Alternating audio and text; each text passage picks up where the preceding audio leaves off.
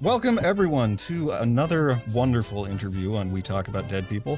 I couldn't let George continue to outdo me in the interview front. He actually goes out and meets real-life people who he invites on the show. I tend to send people emails at like 3 in the morning who I admire and say, hey, would you please come on the show? And that's it. But this time I actually got a real one.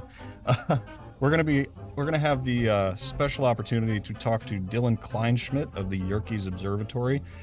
How did this happen? I don't know, but it was kind of weird. So I found myself browsing through old photographs, and among these old photographs was something, again, I mean, shocker, it was from the World's Fair, and it was a giant telescope. I was like, wow, that's kind of cool. So I saved the picture because it was pretty neat. And then I realized that there was an observatory not far from me that was doing tours. And so I set one up and went on it. And halfway through the tour, I step into the room and there's that friggin' telescope. And I had no idea it was there. So it was like a weird, super weird coincidence. And so we got this awesome tour from this hilarious tour guide. And then at the end, I just kind of poked him and pulled him aside. I was like, hey, do you do podcasts? And he said, get away from me, you filthy animal. I don't talk to podcasters. I don't associate with your kind. I'm just kidding. He was immediately like, what podcast? And I was like, I'm glad you asked. So without further ado, I'd like to introduce you all to Dylan Kleinschmidt. And of course, George is here. So say hello, everybody. Hi. Hey, everybody. This is Dylan. Glad to be here. Glad to be invited to it. I'm excited. Looking forward to it. Have you ever been on a podcast before? No, really? I sure have not. Yeah. And bear with me. I'm a little nervous. I mean, I do public speaking as a career, but I'm used to that and it's isolated, but this, I don't know. I'm not big at being like, ask questions sent like, I don't know. I've just never been that kind of guy, but this is for a good cause, and it's going to be a lot of fun and very exciting. Yeah, well, we're really happy to have you, and I get being nervous. We just did an episode with a guy I listened to on podcasting for years, and every time I get on with somebody who I've been listening to but have never talked to, and I can actually like talk back to them, I get super jittery and shaky. And what's weird is like, we're doing video right now, and that always bothers me. I don't like being on camera, but yeah, like same. It's audio only, we have to look at each other, and it's mainly so we don't constantly step on each other. So with that, I'd like to just jump right out of the gate. I mean, I've never seen a building as cool as the Yerkes Observatory. So, I know there's a lot of history in there and how it came to be. So, I mean, if you'd like to start from the top, how did this project get off the ground? It's interesting you say it's the coolest building that you've ever seen, because it's by far the coolest building I've ever seen, too. I've lived in the area for years. I went to college in the area, everything like that, and I never knew it existed. And turns out a lot of people haven't. Even some locals haven't even heard of it. Like, going back to its origins, we got to go back about 126 years. October 21st, 1897, to be exact. So we actually celebrated our 126th birthday not that long ago. And it all starts with a young prodigy by the name of George Ellery Hale. So when he was 14 years old, his father bought him his first telescope. And the rest is history, as they say. He never stopped looking up. And he paved the way in higher education in the astronomy department at the University of Chicago. He got the position as assistant professor, which, at 24 years old is impressive. I don't know what you guys were doing when you were 24. I remember what I was doing when I was 24 years old, and I don't. Exactly, right? I was hardly remember those days. I was up to no good, but he was really ambitious, really, really smart guy. And so he gets the position at the university. And so naturally, what his father does for him then is builds him his own private observatory in their backyard, their mansion on Kenwood Drive in downtown Chicago, you know, as one typically does. My father has not returned my calls about the observatory that I've inquired about, but, you know, a guy can dream, right? So he gets this observatory and he kind of lends it out to the university too. So they're using it because it's not too far away from campus, really. But there's a problem with this, you know, it's Chicago in the 1800s. So you've got the Industrial Revolution going on. You've got soot, smog, and smoke, you know, stockyards, and conditions were crazy, especially during that time. I mean, you think that is bad now. It was probably even worse then. And so yeah, those kind of conditions. I think that's something that a lot of people don't realize just how awful it was. Like I heard stories from my great grandfather who grew up in steel cities in Pennsylvania about how you'd put on a white shirt in the morning and just going outside, not like going into a factory or anything, just being outside in the evening, the shirt would be gray. Yeah. Like, I think it's hard to imagine for us. Absolutely. You know, I lived in LA for about a year. And I'm sure it's not like Chicago in the 1800s, but still, I feel like I'd walk outside and I'd come back and like, just like there was dirt in my face. Like for some reason there was dirt in like my fingerprints and I could never get it out. Dude, that's how it was for me in Austin. Plus the heat. It's like walking through a wall of like moisture and grossness. Yeah. You're just existing in your own sweat. Like you don't have to do any physical activity. You're just dirty and sweaty all the time. Yeah, it's not fun. But you have to look through the telescope because your father got it for you, you know? You can't let him down. Yeah, you do, right? So yeah, the conditions aren't really that ideal. So that's not working out for them as far as observing goes. So Hale, you know, kind of reaches out to the president of the university at the time was William Rainey Harper, and they start working on this educational project, you know, this observatory. Like we got to get out of here. We got to move up. We got to go to the great, great north, Williams Bay, Wisconsin, 2 hours away from the campus. So to them, that's the great north. To us, that's, you know, that's a podcast. So I think you mentioned they had railway access, and that's how they got there. They did, yeah, yeah. Okay. So the railway from Chicago, as far as it would go, like the end of the line was actually Williams Bay. So, like he settled on Williams Bay. Well, I don't know if he thought that. Like if he was scouting out areas and he thought, oh, Williams Bay, that's perfect. That's a great location. Or if it was just like he goes to the end of the line, gets off the train, is like, oh, I can't go any further. So I guess this will do. I want you to take me as far from Chicago as you possibly can. Right. But I mean, I can't back in the project started in 1895. It only took 2 years to build the observatory, which if you see this place and if you're inside of this place, it's amazing. You think, wow, they did this in 2 years. It's crazy, especially with all the engineering behind it too.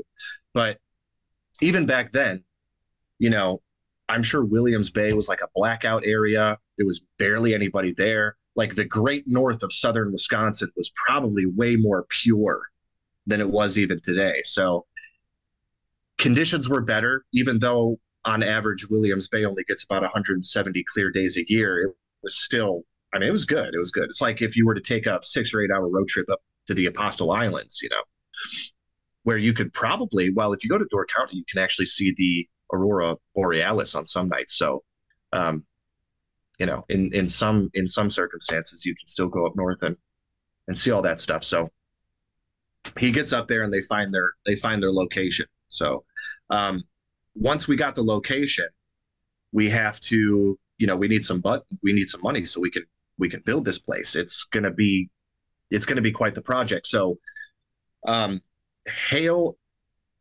sought out this guy named Charles Yerkes, and of course, hence the name Yerkes Observatory.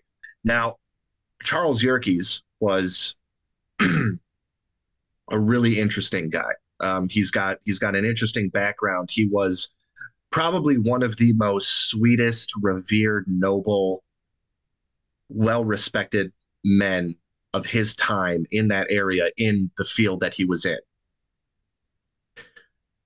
This doesn't work on a podcast as well as it does on a tour, but no, because people can't see me. Anyway, no, Charles Yerkes was, he was an ex-convict from Philadelphia, actually.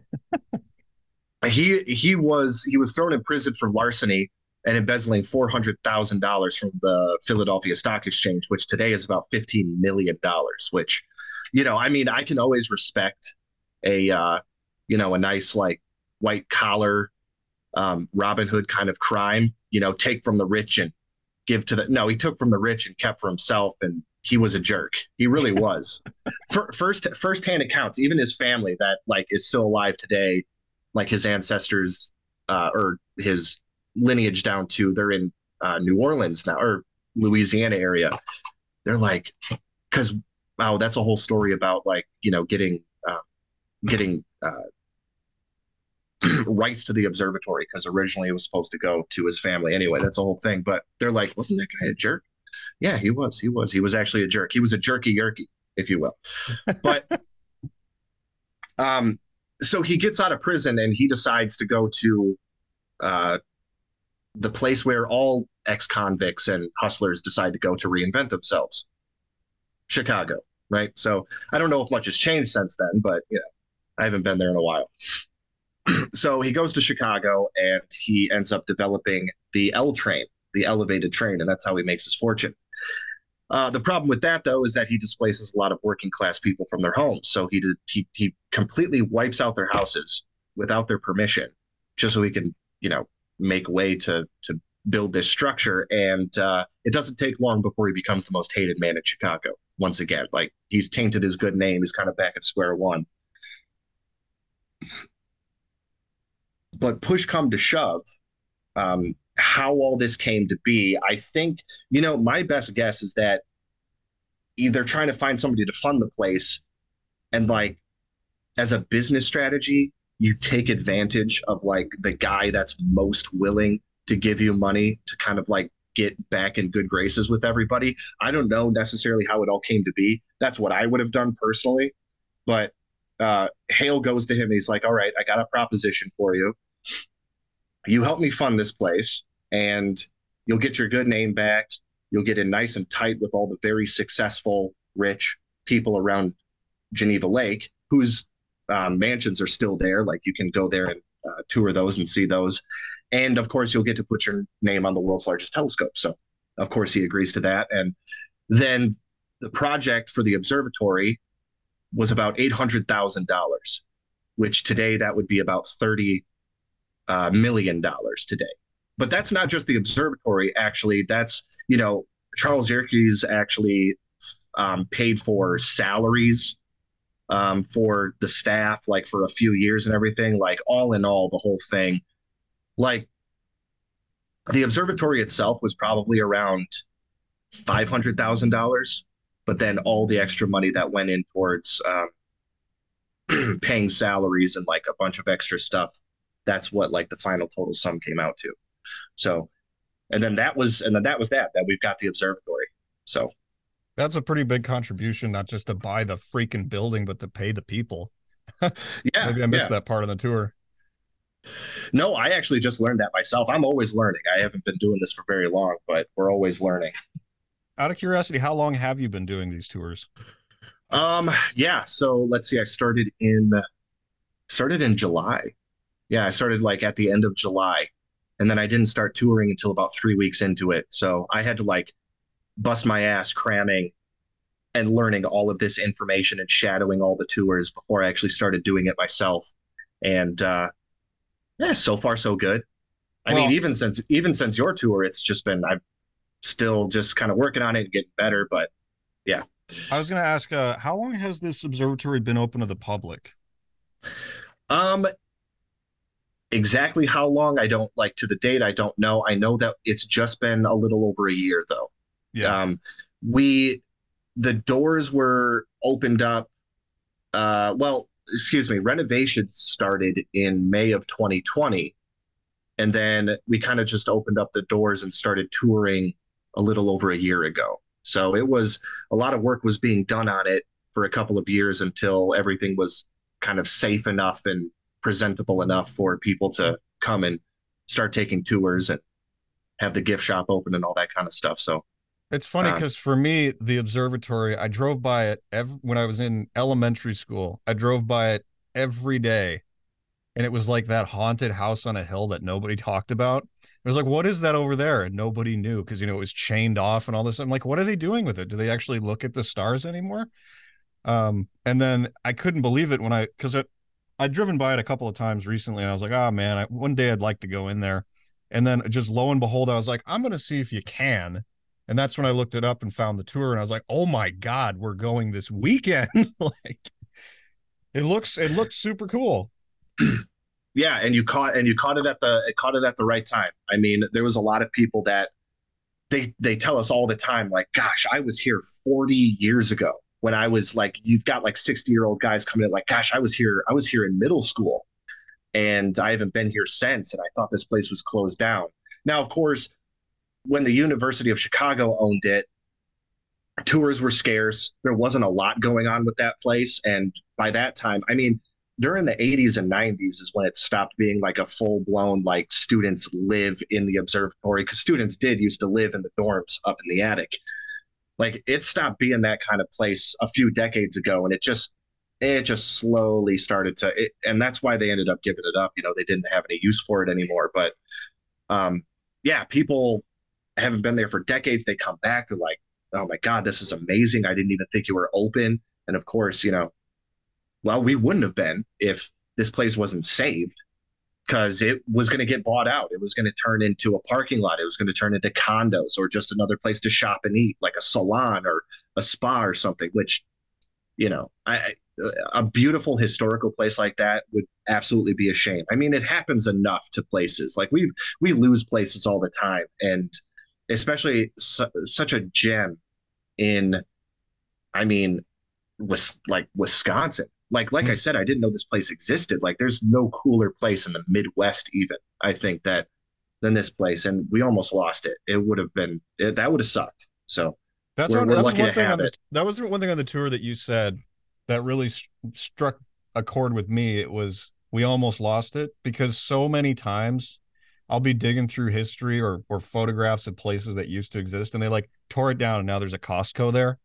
It's like, how, you know? And then you walk through a building like this and it's like a slice of that era of American history. And it's like, oh my God, you can feel it in the walls. You know, it's like, it's a little bit like visiting, I won't say it's exactly like, but it's a little bit like visiting a castle in Europe, which I've only been there once. But when you walk through, you know, a building that's 1,000 years old, there's something in those walls. And, you know, one of the research vectors I've taken with some of what I've looked into is the crossover between old-fashioned wizard magic stuff to the new science era. So when I walk through this building and I see all of these religious symbols all over everything, and I see all kinds of different pointed stars and things like that, I'm making these connections. And there's one particular aspect to the outside of the building, which is the columns. The columns, I wish you guys could see them. They're covered in like all of these symbols of like the why can't I think of the word? Astrological symbols. The zodiac. Zodiac. Yeah, the zodiac. I knew it was a Z word. But then there's also this face on like every column that's looking like vaguely devilish. Do you want to tell us about that guy? Yeah, sure. Well, there's a few different faces to point out.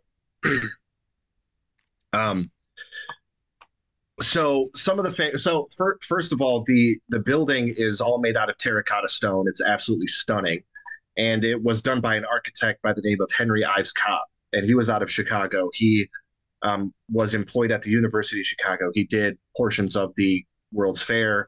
He did Newberry Library, Chicago Athletics Association, the university itself,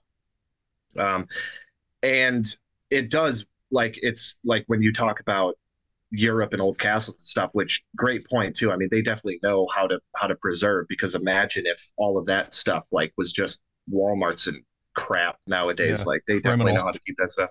Yeah, it'd be terrible. But so he was known for his Gothic and Romanesque architecture, which you can see in a lot of his stuff. This place is a little different. He did something really unique with this and kind of made it like planetary and cosmic and curves and arches and like all this kind of really cool stuff. We like to call it our cosmic castle is what we call it. And so yeah, there's all of these beautiful, ornate, intricate designs. It's beautiful, but it's not short of humor either, which is where the faces come in. So on the pillars, when you first walk into the building, you've got these pillars that kind of like, I mean, they look like any pillar, but they're kind of the size of small telescopes. And so all the zodiac signs are carved into it. And then there's these faces. So you've got one face and it looks like this sumo wrestler, bloated kind of looking guy. And it's actually William Rainey Harper. It's the president of the University of Chicago. Now you've got another face too. You've got this guy with this really long Pinocchio nose and this rat tail haircut. And it's John D. Rockefeller, the richest man in American history.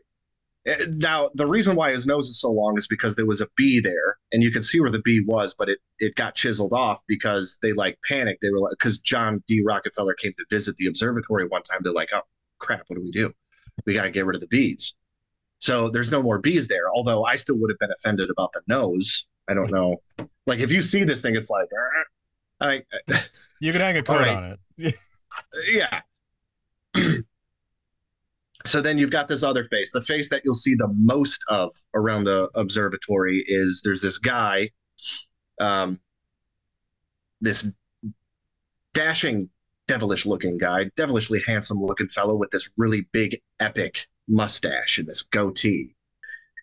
It's Charles Yerkes, except this time he's got little devil horns, and he's all over the place. So above the doors, like facing, like looking down on you over the threshold when you walk into the door, you've got this huge satanic, like huge horns, pointed ears, they're pierced, and it's Charles Yerkes.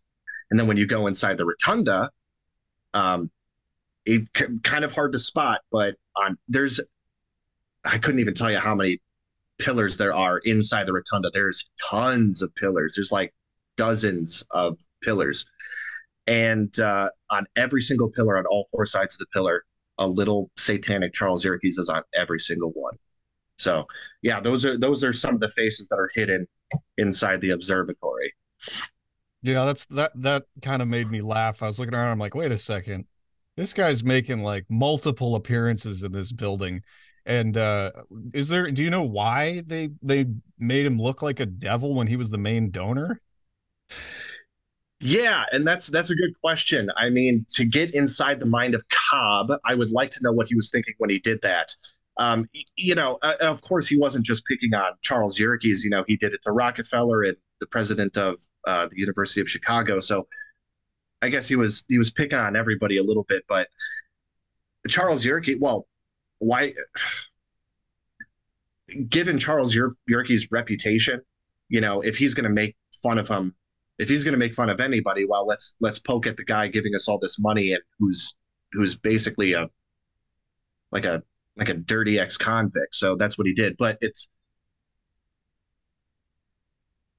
you know, when they asked him, like, why, like, exactly like you said, like, this guy gave us so much money to make this place. Why do you keep doing this?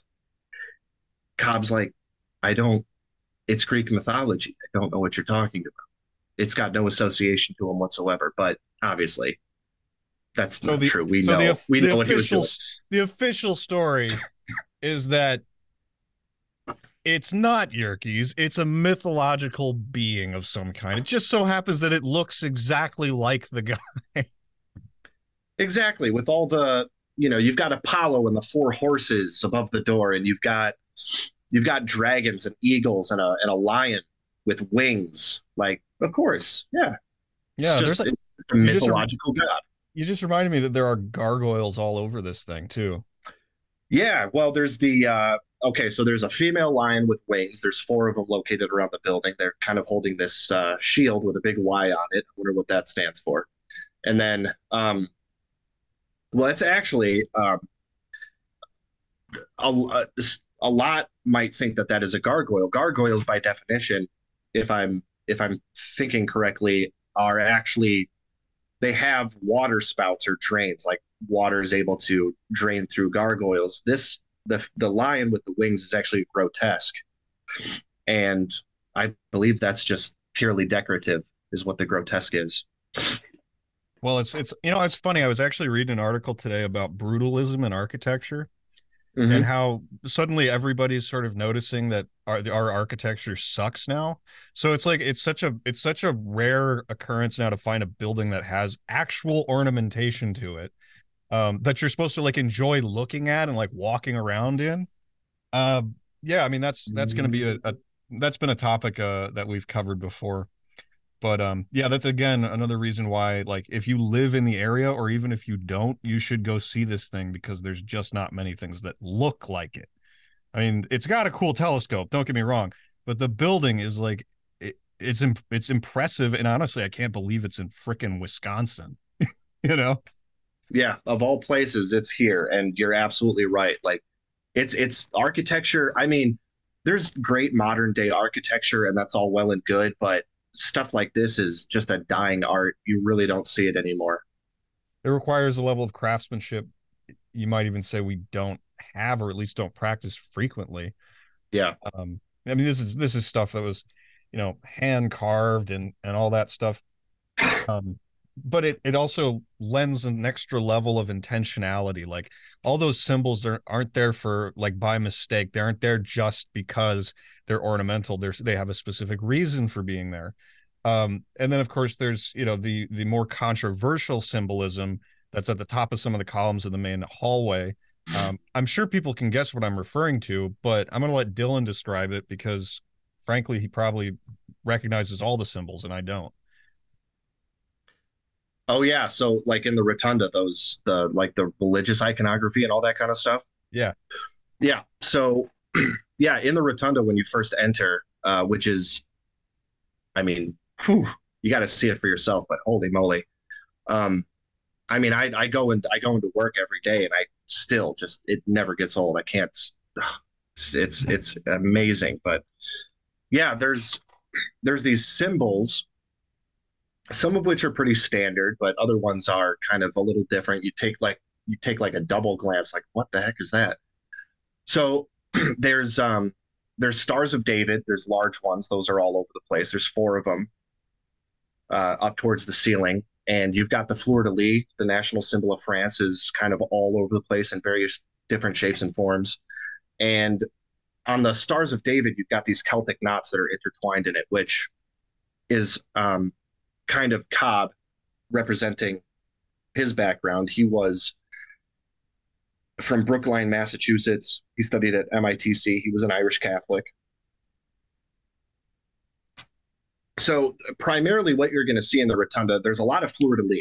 I don't know exactly why religious symbols were chosen to be carved into the building in the first place, or why those specific ones. But there's this one that's like in a row with the fleur-de-lis and the national and the Star of David. You've got this one that looks like a swastika, and it is essentially, and that always throws people off. You know, what is a swastika doing in this? And like, when you renovated, why didn't you kind of just get rid of that? Well, I know it has a bad connotation, of course, you know, but this was the 1890s. This was long before Hitler turned it into something evil and ruined it for everybody. This symbol was used in a lot of different cultures, 40 plus different cultures, Hindus, Buddhists, indigenous Americans. And originally it was a symbol of peace. And of course it had celestial meaning too, just like, you know, a lot of religious symbols do. Star of David, of course, and even the cross has celestial meaning. on the floor of the rotunda, even there's a cross. There's like this plus sign in the center is what it looks like. And that's a Greek cross. And then the entire building itself, which you wouldn't be able to tell just by looking at it like face on, but the entire observatory, if you looked at it from an aerial point of view, is in the shape of a giant Roman cross. So there's a lot of there's a lot of religious symbolism and iconography throughout the building, which is interesting. The rotunda itself kind of like it definitely has that Gothic architecture. There's definitely Gothic architect influence in the rotunda, and it almost feels like a Catholic church when you're standing in there. About the rotunda specifically, there's some kind of a light. Is it like a window at the very top of it that lets light in? Yeah, that's right. Yeah, that's the very center of the rotunda at the very top. You look up, and there is a stainless glass sun, or representation of the sun. That was a nod to Hale, the guy that founded the observatory, because he was most passionate about studying the sun. There's even a portion of the observatory up in the attic that was for the, now I'm not an astronomer or anything, but there was a portion of the attic for the heliostrat, I believe it was called, where you could open up the ceiling, you could let in sunlight, and you were actually able to project like a hologram image of the sun. So they were able to study it. It's really cool. That stainless glass sun that was covered in rubber slabs for the longest time. They had it completely covered and blocked off because it would leak water all the time. So we finally got that restored, and it's really pretty, especially when that sun's coming through. It's very nice. Yeah, I thought that was one of the coolest rooms in the building, and I found that like you said, when you go through that rotunda, you just want to stop and like look at it. I wanted to do research into all the symbols that I saw there, because again, like when we've, what was I going to say? There was a film. What was it? A Trip to the Moon? Was that it? The old silent film. Yeah, the old silent film, A Trip to the Moon. Yeah, really famous silent film. Yeah, where they shot the bullet full of the scientists up to explore the moon. And that movie starts out, it's so interesting. It starts out and there's a bunch of wizards like standing around like with chalkboards and things, and they're trying to figure something out. I can't remember the details of it, but eventually for some reason, they're wearing all these wizard robes, like stars and things all over them. They turn those inside out, and now they're white lab coats, and they get rid of their wizard hats. And that's when they jump in the bullet and go to the moon. That crossover between, old style, like astronomer, like alchemist kind of stuff into the science world, that's something that would have been happening around then, where it's like, we're no longer in the age of like mysticism, but our mystics are now observing the stars in a much more like literal way. It's not just strictly symbolic, right? Yeah. And actually that's a good point to make about the religious symbols. I think part of the purpose for that was, back then, astronomy was kind of wicked. It wasn't seen as something good. It was like kind of like the devil's work. And I can tell, actually, that comes to something that was found on the property that I could tell you about that kind of like backs that up. But I think part of the reason, and I heard this was explained to me by another tour guide, Walt, he definitely knows his stuff. He's really good. But it was kind of a way to say like, hey, we respect religion. We're not, we're not sacrificing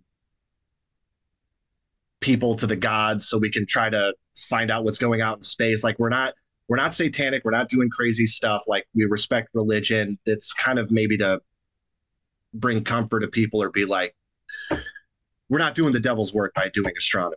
Because back then, people were really, really weird about that stuff. Well, the association of zodiacal study with magic was strong. that would have been left over from, you know, hundreds of years before. Of that's what the mystics and the not the mystics, but the alchemists were up to. They were busy looking at the stars and sort of obsessing about the moon and the sun and all of this sort of thing. And you can be fully forgiven for people back then to be a little bit, you know, alarmed at this. I could see what you're saying exactly about using religious symbolism to basically disarm people's biases against this kind of study. Sure. Yeah. But of course, I want to pull George into this because he's just looking too relaxed right now. Is anything coming up for you? We're talking a lot about magic and science. I mean, I'm just pretending I'm on the tour, honestly, since you've sort of been there and seen this. So I'm just kind of following on, like Googling, looking up the pictures of different things that Dylan's talking about to sort of keep track. And I've got to say, this really is an amazingly impressive building. Well, can I ask you, George, what do you know about the association between science and wizardry, like that people might have had back then? Well, and this goes back to something we talked about way back in the day when we covered John Dee. The sort of the division between science and wizardry happened far later than most modern people know. Really not until well into the 1700s do you get much of a clear divide between what we think of as science and what we think of as pseudoscience or magic. I mean, some of the famous people like Isaac Newton, you know, discovered gravity. Well, he was also really into alchemy and mysticism. Lots of the sort of same names show up when you're looking at the history of science and the history of magic in the early modern period. So it's a very fair association to be in people's minds, because for most of human history, the same people who were making advances in what we consider real science, we're also experimenting with all sorts of what we view as sort of crazy, kooky stuff. So it's a very real phenomenon. Cool. Yeah, I just wanted you to back me up on that a little bit, because I, too, am a little excited and get ahead of myself. Dylan, I didn't know if you had a further comment on that before we move on to the next question here. No, yeah, that sums it out. That sounds about right to me. I know that there was a lot of connection back then with that stuff. Yeah it's interesting how that happens, but of course the there's the library, and then there's the work you guys did on the walls. I think it'd be funny if you explained the marble in the hallway. The bottom half of all the walls are it's this beautiful white marble walls. And they're totally original. Sorry. So the original marble walls, they did not look that nice before we got our hands on them, because they were yellow, they were stained and disgusting and just gross, and rusted too, because marble rusts apparently, which I did not know, because it oxidizes. And but the main contributor to the walls being so yellow and gross is because, you know, if you can imagine, back then for like 100 years, people smoked cigarettes and cigars in that building, just willy-nilly whenever you wanted to, like the good old days when you could smoke on airplanes and in hospitals and stuff like that. People just smoked, so everything was bland and beige, not by choice. It was like all this smoke made it like this off-white yellow color. So the restoration process was, they took a mud called a poultice that you put on the wall, and then you let that dry out for about 24 hours. And slowly but surely you take that color out of it. It looks a lot nicer compared to what it did before.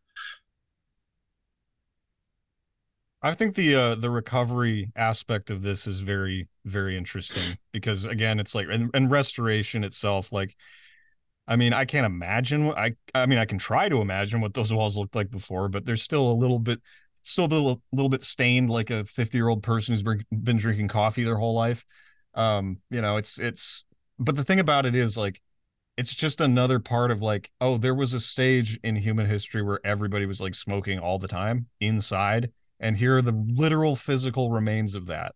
Like those little nods of like, we've been through a lot together kind of stuff. Like, I love all that. And, you know, Do you want to, maybe we should talk about the library a little bit, because I know talking about a library can sound boring or whatever, but maybe you could just give us a little bit of like what you guys have in there right now.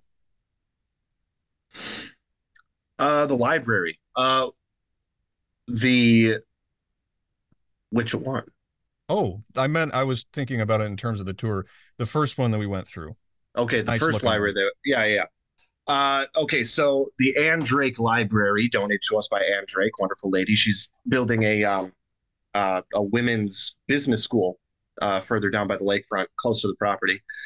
She donated that library to us. Now, I always tell people, if you're ever curious as to what parts of the observatory looked like before, especially the marble walls or the library that I'm about to talk about, watch the movie Chain Reaction from 1996 with Keanu Reeves, because there was a big part of that movie that was actually filmed at the observatory. So it's kind of fun to watch that. Like this library looked like him and Rachel Weisz are sitting in it at one point. I'm like, it's like drab and there's carpet and it's gross. I'm like, really? That's what it looked like before?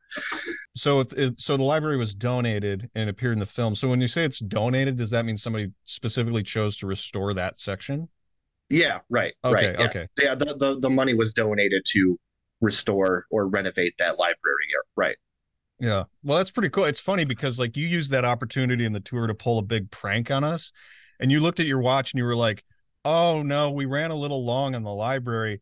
We're gonna have to skip the Great Refractor." And then I was like, "What the hell is the Great Refractor?" And everyone in the room just was like, they totally bought it. They were like, "Oh, come on. What are you talking about?" And I was like, it's a joke, obviously.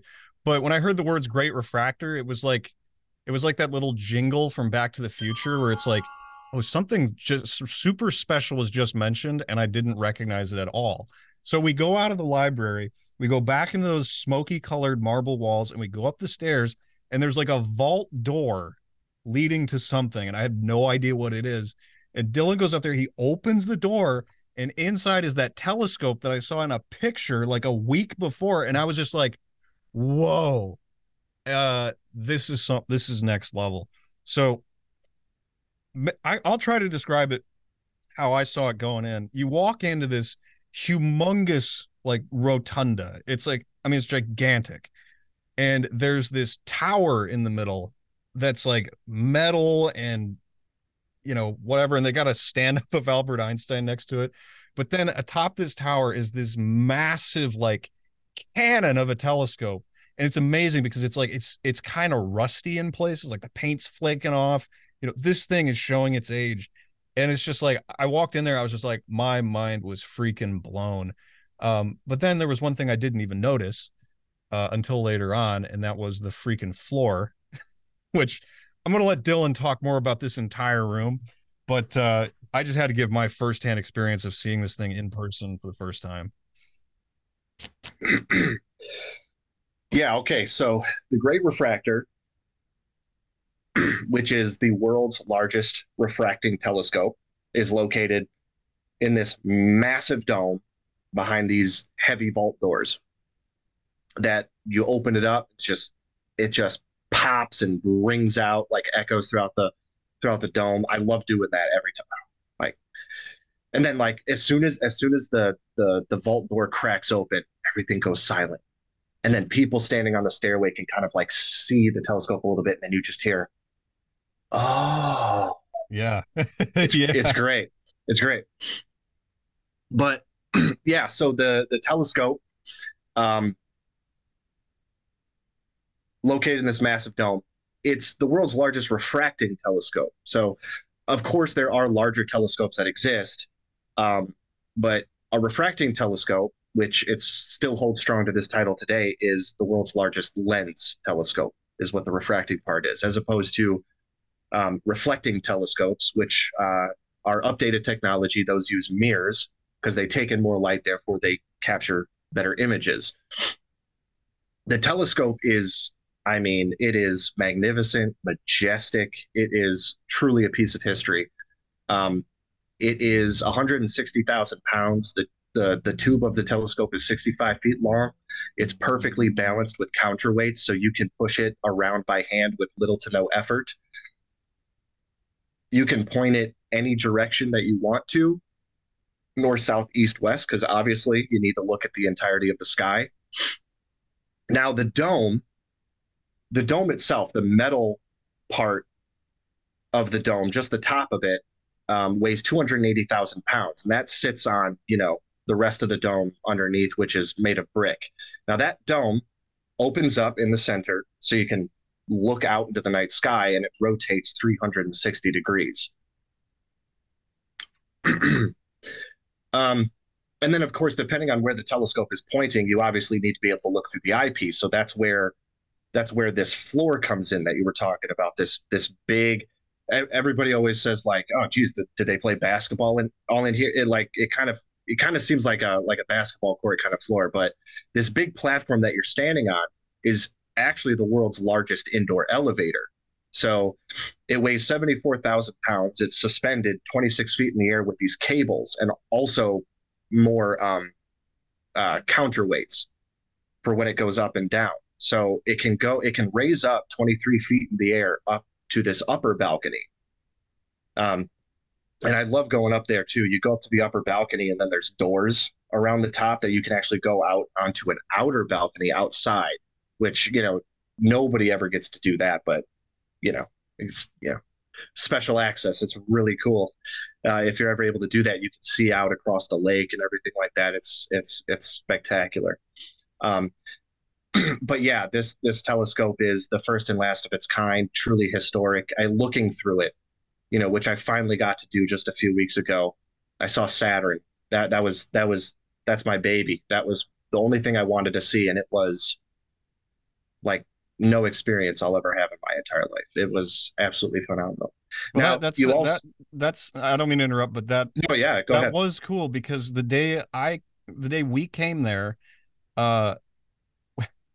I think it was the day after you'd gotten to do it, and you had a photo on your phone taken through the eyepiece of Saturn.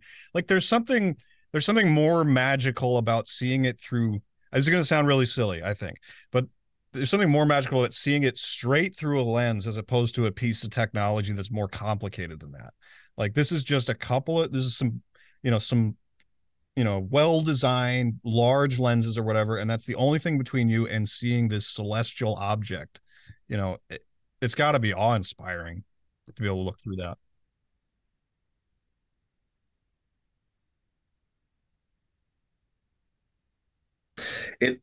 It absolutely is. Now, the lenses themselves, there's two of them in the refractor, and they each weigh 1,000 pounds. Those are big pieces of glass.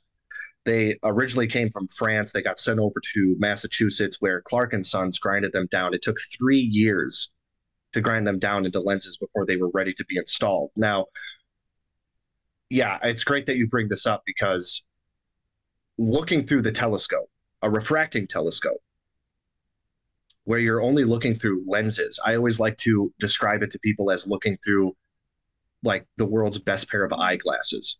So there's nothing in between you and what you see in the night sky, as opposed to telescopes that are hooked up to computers and you punch in codes and mirrors, and it's like you're not looking directly at something, you're looking at the reflection of something. And there's something absolutely intimate and romantic about there being nothing in between you and what you see in the cosmos, and you're looking at the past, literally. I mean, you're looking at light that has taken light years to get to you, and you're literally looking into the past. And when you're putting your eye up to something where you're connecting to people in the past, you're connecting to Edwin Hubble, Harriet Parsons, Mary Calvert, Carl Sagan. Even he got his graduate degree from Yerkes, which blew my mind. Carl Sagan's awesome. He's a rock star. And even Einstein. Now, I don't know if Einstein he actually looked through it, but Einstein was there, and he looked, and he may have looked through that telescope. But it's amazing to stand there where he did. Now, you also did mention the cardboard cutout of Einstein that's sitting in the dome. And of course, that's there for good reason, because Einstein if anybody doesn't know. See, there's a common misconception that Einstein, that Yerkes was a big part of his career. Like, oh, he taught here for like 40 years or something, because people always see this picture that we show on the tour. And Einstein was there, but instead of 40 years, it was actually 4 hours. There was only two places that he wanted to see. It was his first time in the United States. It was 1921. He was 41 years old. He wanted to see Niagara Falls at the Yerkes Observatory. So he came, he did a short tour for about 4 hours, got this picture with the staff of Yerkes in 1921. And what's really cool, I mean, this photo, if you ever look this up, Einstein at Yerkes or whatever, it's a really famous photo. And if you're from the area, or if you ever, you know, you go down to, you know, the nearest restaurant in downtown Williams Bay, this picture's everywhere. But shortly after that picture was taken, Einstein won the Nobel Prize in physics. So it's also useful for really scale, cool. Because yeah. And then of course we've got the cardboard cutouts, so people really can take a selfie. Like, even looking at pictures afterward, I was like, it's not the same. You got to be in the room looking up at this thing. You know, you played it up like it was something super special, but you did actually open the rotunda for us, which was such a cool thing, because I don't know how old all that tech is in there that opens that up, but it sounded like a giant steel beast coming to life. It was like something out of a steampunk movie or something like that. And then you even fired up the elevator for us, and we went up and down a little bit, and somebody got a video of you like moving this telescope almost effortlessly. And it's just gigantic. The whole thing is just like it's a wacky experience. It's like a really, really, really cool thing to see if you're in the area, or like I said, even if you're from far away, come see this thing. But that was definitely my favorite part of the tour, and I'm sure it was for most people there. But it was kind of funny, because we went into the other library right afterward, and I think most people would be like, it's just books, right? But the one thing you had there was a book that had been checked out by Carl Sagan. So you had his little autograph in the back of it. So everyone's get pictures of that. Meanwhile, I'm just walking around like, look, you're just letting us look at all these documents, and you've got like Soviet books on astronomy and just all this old stuff. And I'm like, I could spend all day here just combing through this stuff. And how much time have you spent up there? What do you have in the library? I've spent I've spent a decent amount of time up in the library. I've spent accumulatively like maybe 5 hours in the library just looking around. I mean, there's only so many books, but you know, if you're weaving through all of them, a lot of time is spent just like looking at pictures or reading things. You know, some stuff is dated. It's kind of fun to learn what people thought then as opposed to now. But matter of fact, I think after, did I show the Franz Kafka book, Metamorphosis? No. Okay, so I ended up finding that actually. Okay, so I found the book Metamorphosis by Franz Kafka, which if nobody's ever read it, it's a great read. And it was signed by William Morgan. It was from his personal library. I ended up finding that. Now, I don't know if you remember, but William Morgan, he was an astronomer at Yerkes. He worked there for 68 years, and he was actually the guy that discovered the shape of our universe, that we're a spiral arm galaxy. And like because I've got a English literature degree, and you know, I was teaching high school and all this stuff before I came to the observatory, and that tickled me pink. I geeked out. I was like, oh my God, it's Metamorphosis signed by William Morgan. That was so cool. So that was a fun little thing that I had found up in the library. And of course the Carl Sagan book too. Yeah. Oh, that's so cool. I love all that stuff.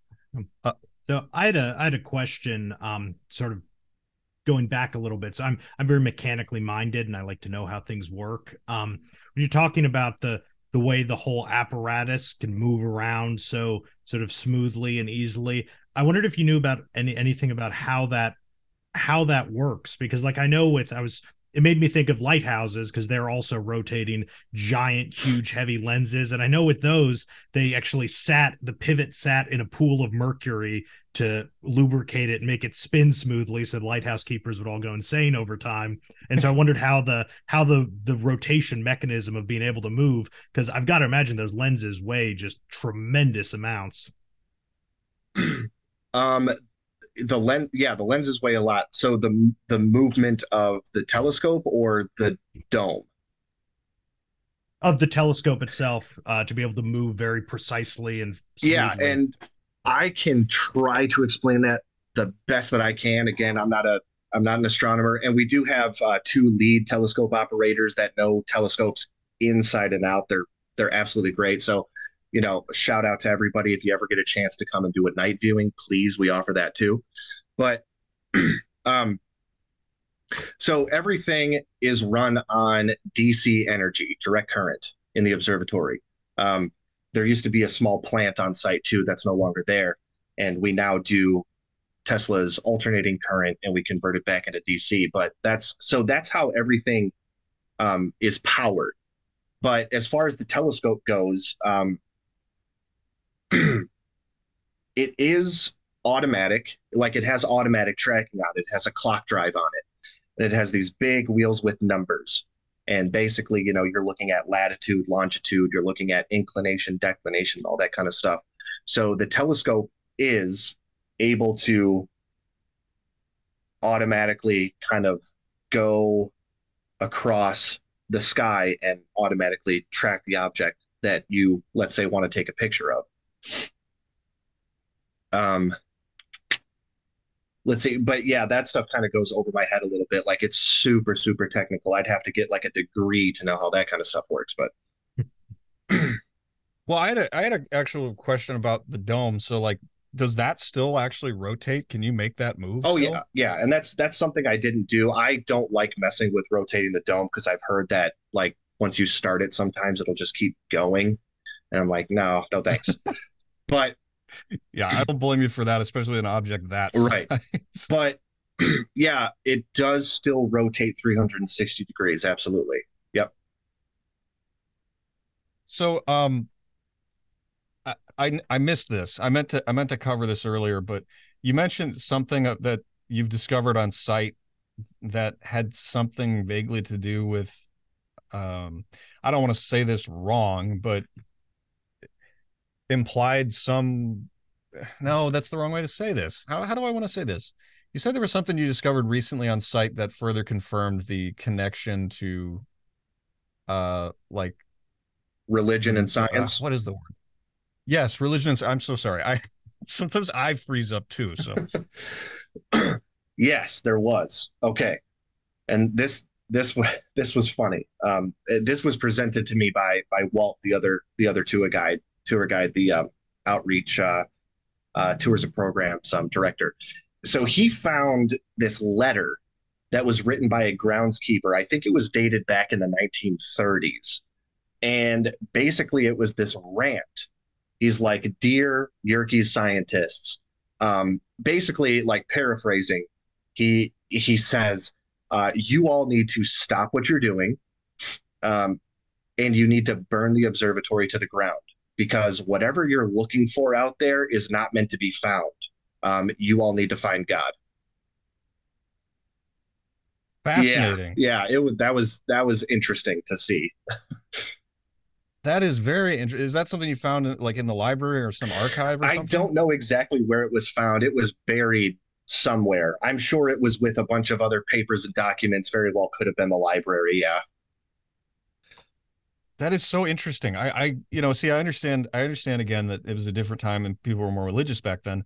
At the same time, like, that, I don't know. There's something about that just feels like, it's not, like, offensive. It's just interesting. It's like, I wonder what that perspective was, where that guy was like, what is he afraid that they're going to find? Or what is he afraid that they're going to see, you know, peering into the universe like this? Man, that is interesting. I really like that. I mean, there's got to be some other cool things you've found in there, just like random things like that. Me personally, I have not. You know, I I found the Carl Sagan book. I found the William Morgan, Franz Kafka Metamorphosis. Those are really cool. Stuff like that. Like I haven't dug into the observatory in depth that much. Plus, there's a lot of like cataloging, processing, and sorting through a lot of artifacts in the observatory.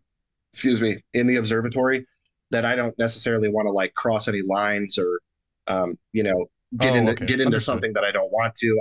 I have no idea, but I haven't got that far into depth. I was glad that that was brought to me and showed to me, because now I have that. Now I have that knowledge. It's a fun little thing to find, but I haven't found anything personally like that or anything else like that. It's still, I think the letter's cool enough. It's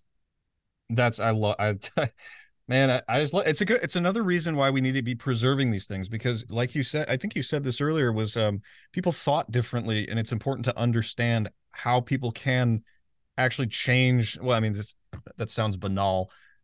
There were different modes of thinking and different sort of regions of thought that people were in back then. And I find that all super fascinating. And, you know, I think one of the most important things I've ever done is read things from 100, 200 years ago, not because I wanted something from the content. Like specifically, I didn't read a book, you know, for the story, but I read it for the language of it, you know, like how people used to write, that sort of thing, what they used to focus on. Like, you know, for example, like in novels, like it became super popular to start describing like sensory details. Like early on in novels, it started to become a thing where it's like they describe like flavors and smells and sensations when you touch something. All that stuff was new, and it scared people because it was like you were having a virtual experience by simply imagining what a room felt like or what this meal tasted like and that sort of thing. And that was all new, and it was considered almost salacious back then to be living somebody else's experience through your imagination. Why? I mean, like that to me is super interesting, but I don't want to get on a tangent here. I feel like I'm boring you, George. Am I boring you?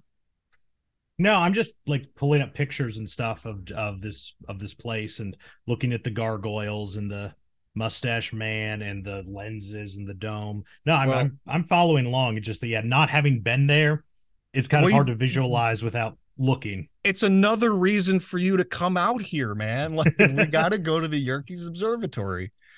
Well, gentlemen, we are approaching the hour, so we won't take too much more time here. But Dylan, I just want you to have a chance to help people understand the best way they can help the project grow, and the future plans for the observatory. If you meet such goals, you know, what kind of programs you want to start, you know, anything cool you want to plug. Yeah. I could take a shot. Sure. I mean, we're currently going through a $25 million restoration. And we're years away from finishing that. We've come a long way, but we've got a long way to go. We've managed to raise over $18 million in private donations, from people that, you know, love and cherish this place just as much as we do.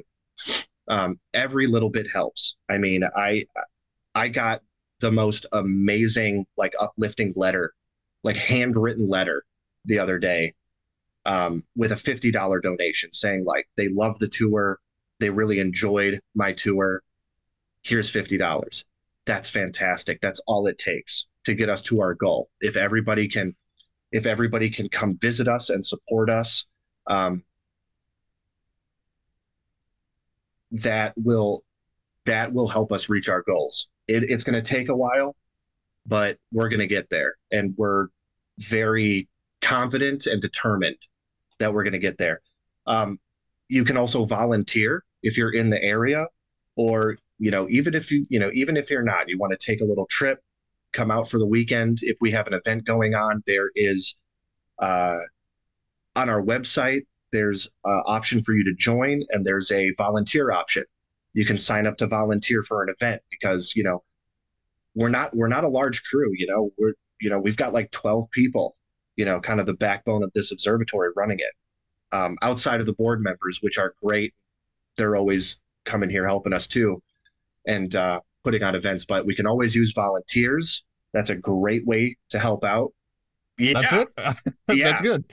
Well, what do volunteers do? Do they get to go into like super secret parts of the building and like paint the walls?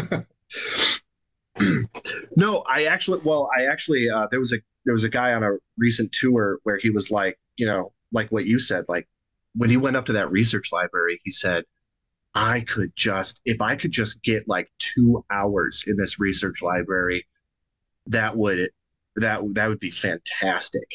Is there any way that I could get in that research library? And I was like, yes, there is. If you want to volunteer, if you want to join the team and help us out, yeah, absolutely. You can get some face time in the research library and look through the books. You know, you can go up and see more attic. You can see the basement. You can see all kinds of stuff. You can get some inside knowledge and, you know, behind the scenes insight on this place that people normally would not be able to see. So I definitely encourage people to volunteer. One other thing. So I went on the main tour, and there's like a special tour, another tour where you visit other parts of the observatory. What's that all about? Yeah, we've got a few different tours. So we've got the Space and Spaces tour, which is the one that I do, and Jonna and Walt. Everybody's great. And there's the Hidden Spaces tour. That's every Friday at 10:30. Now, as far as tours being subject to change, that's possible because we are hitting the off season. It starts to slow down a little bit. Our peak time is, you know, spring and summer. That's when we go full out. And but Hidden Spaces tour, you can see the basement. You get to see the attic. You even get to check out one of the other telescopes, because we've got two smaller domes with reflecting telescopes in them, 24-inch to 41-inch. So you can see one of those. There's a lot of other stuff you can see. And then we've got an arboretum tour where you get to walk around and look at the landscape and get the history of some of the houses on the property and all that. So there's a lot of options. You know, there's almost an option for, you know, kind of whatever anybody's into. If you're into landscaping, history, science, I mean, it doesn't matter. We've got some for you. Even people that aren't, you know, you could have the most non-sciencey interested person. People leave this place like, this was so fascinating, I'm so glad I did it. Like, I guarantee you wouldn't be disappointed if you came to visit. So this might be going off sort of the usual stuff you talk about a little bit, but before you leave, I wondered if you could tell us just a little bit about sort of how you got involved. Because when you said your background was that you'd studied English and got an English degree, you don't necessarily think of, you know, working at a astronomical observatory as the normal trajectory for if you study English. So I was wondering how did you get involved in all this? Yeah, like I said, English degree, English literature, secondary education. I was doing my student teaching and on my way to getting my teaching license, and decided that that wasn't for me. But I also have I have a background in performance, you know, high school theater, whatnot. I lived in LA, as I mentioned before. Well, what do you do when you go out to LA? I was trying to act. Well, that's like winning the lottery. Good luck. But plus I hated it out there. Anyway. But yeah, no, I decided to change career paths, and I just so happened to, I was looking for new careers online, and I saw this place.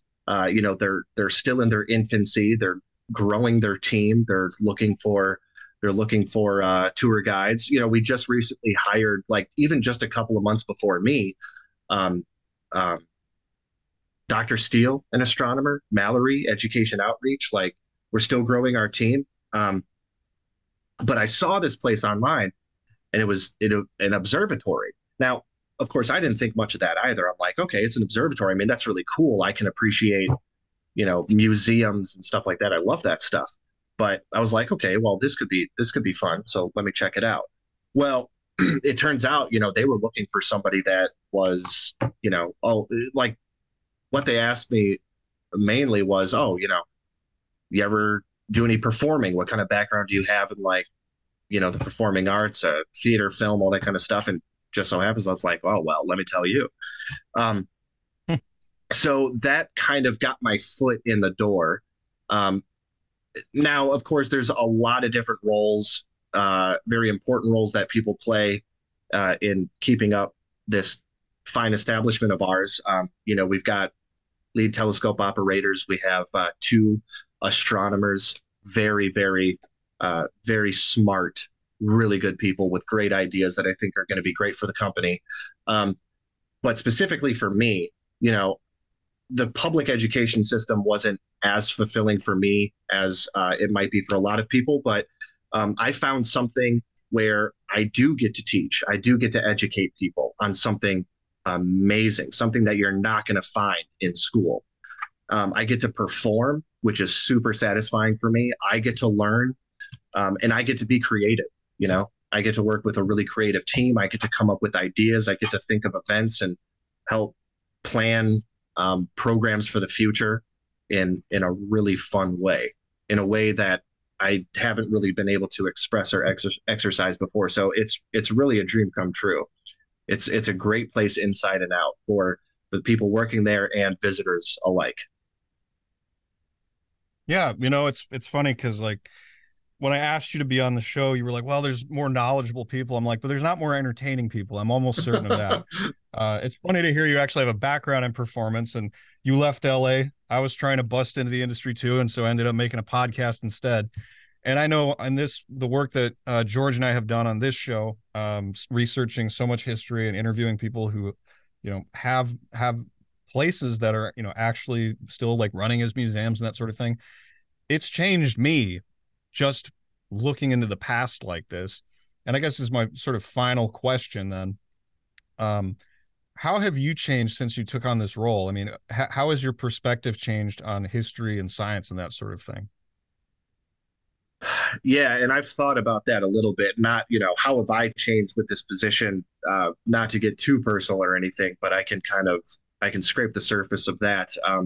I've definitely seen some changes, and I've noticed some things. First of all, I think I speak for, like, almost everybody that when you were a kid, you were fascinated with, like, two things: dinosaurs and outer space. Yeah. And I noticed that when I started working here, all of that started to rush back. Who hasn't wanted to be an astronaut? Who hasn't been just absolutely fascinated by planets and outer space and, you know, flying in a rocket ship to the far reaches of the universe? When I started working here, all of that started to rush back. It was really nostalgic. And I was like, oh my God, I remember what this used to feel like. This like puts things in perspective. This makes me feel like warm and fuzzy. I feel like a kid. This is like sparking my imagination. It's just so fascinating, you know, and being able to learn about this stuff, like, at your own pace and in a really cool environment is super satisfying. Cause, like, I'm already finding myself buying, like, astronomy books and wanting to learn more. And it's actually interesting. Whereas if I was doing it anywhere else, I'd be like, oh God, this is boring. Yeah. But so that I've noticed also just on a personal level, you know, I can be kind of a caged up, shy kind of person. I'm not great socially. I don't like going out in public, and, you know, my social skills are getting better. I meet super interesting people. I mean, come on, look at where we are right now, Aaron. I mean, mm-hmm. I met you. This is great. Had a great conversation with you. I meet a lot of really cool people. It's opened me up a lot more. It's made me more social and interactive, and it's made me want to listen to people, listen to their stories and, you know, their experiences with science or things related to the observatory, because people love talking about it, and it really is interesting listening to their stories. And I've definitely opened up to that a lot more. That's great. You know, and I love asking that question. This will probably sound pretty funny to you, and you're probably going to go, what the hell am I doing here on this show? The last guy we interviewed, he used to be a trucker. He's about my age. He used to be a trucker, like, you know, cross country, all that stuff. Now he makes his living hunting for werewolves. That's great. Right? So, and he makes videos about it, and he's now like absolutely killing it out there. But, you know, you ask a question like that, you never know what you're going to get in response. But I always like to get a little bit of a personal touch on there. Because I know for me, like the reason exactly what you were saying, when I walked in there, I was like, okay, this is something different. I have very little interest in science. I actually have several times spoken askance to science on the show. But when I went in this building and after I got off that tour, I was like tingling for like 2 hours because it was so good. And I think the historical aspect of it interested me the most because, you know, I'm just a history nerd, I guess. But the effort that I saw going into preserving this little chunk of history was so encouraging and such a motivator for me to be like, yes, we need to have more of this. How can I contribute? And that's when I was like, I need to have this guy on the show. He needs some publicity. You know, one of our interviews we did with the Peshtigo Fire Museum. I don't know if you've ever heard of the Peshtigo Fire. It's a museum up in like several hours north of Williams Bay. It was one of the largest fires in human history, and nobody ever talks about it because it happened around the same time as the Chicago fire. But nobody knows what caused it, and it's super spooky to read about. But we spoke to her, and we got off the interview, and she was like, "Oh, that was fun. I enjoyed that as much as the last one." I was like, "Well, who's the last person who had you on?" She's like, "Oh, I think she said it was Vox Media." Like, oh, wow, I've heard of them. I'm like, well, yes, that's some good publicity right there. And while we aren't the size of Vox Media, we know that we do have a loyal audience that will check these things out when we tell them to. And I'm telling you, check out Yerkes Observatory. And on that note, any last words, gentlemen, before we close out? No, I don't think so. Just want to, thank Dylan for being here. And I've been very much enjoying my sort of remote tour as I pull up the little pictures of the gargoyles and things. And I hope that when I eventually, and it will happen one day, when I eventually make it over to the Midwest to visit Aaron, I'm hoping you'll be my tour guide when I go to the observatory. If I ever see you there, I will be sure to get on that tour. Right on. Okay. Thanks again, Dylan, for showing up. Everybody, I hope you have a great week. Until next time, this has been We Talk About Dead People Space Edition. I'm not very good at singing songs, but here's a try.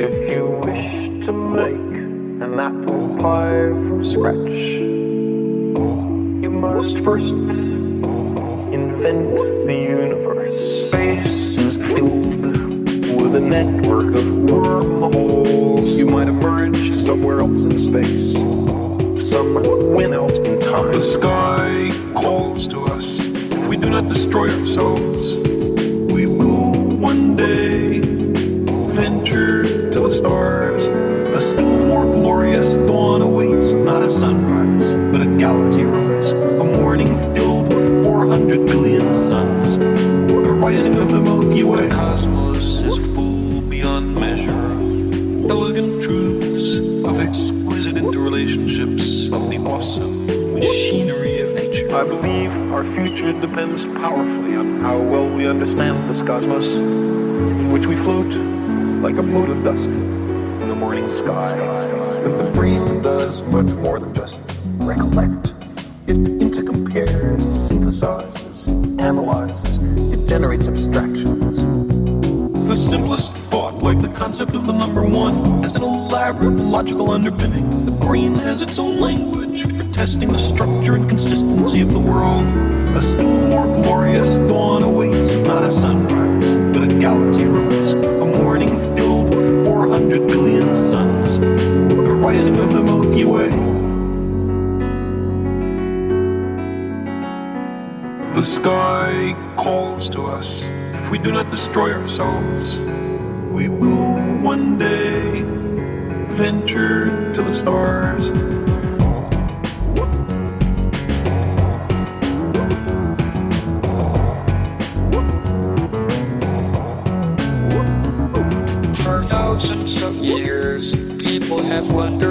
how the universe didn't stretch out forever, or was there a limit?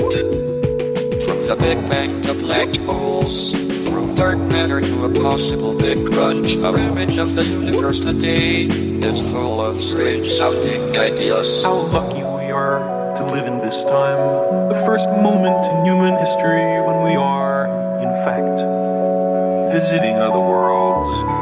A still more glorious dawn awaits, not a sunrise, but a galaxy rise, a morning filled with 400 billion suns, the rising of the Milky Way. A still more glorious dawn awaits, not a sunrise, but a galaxy rise, a morning filled with 400 billion suns, the rising of the Milky Way.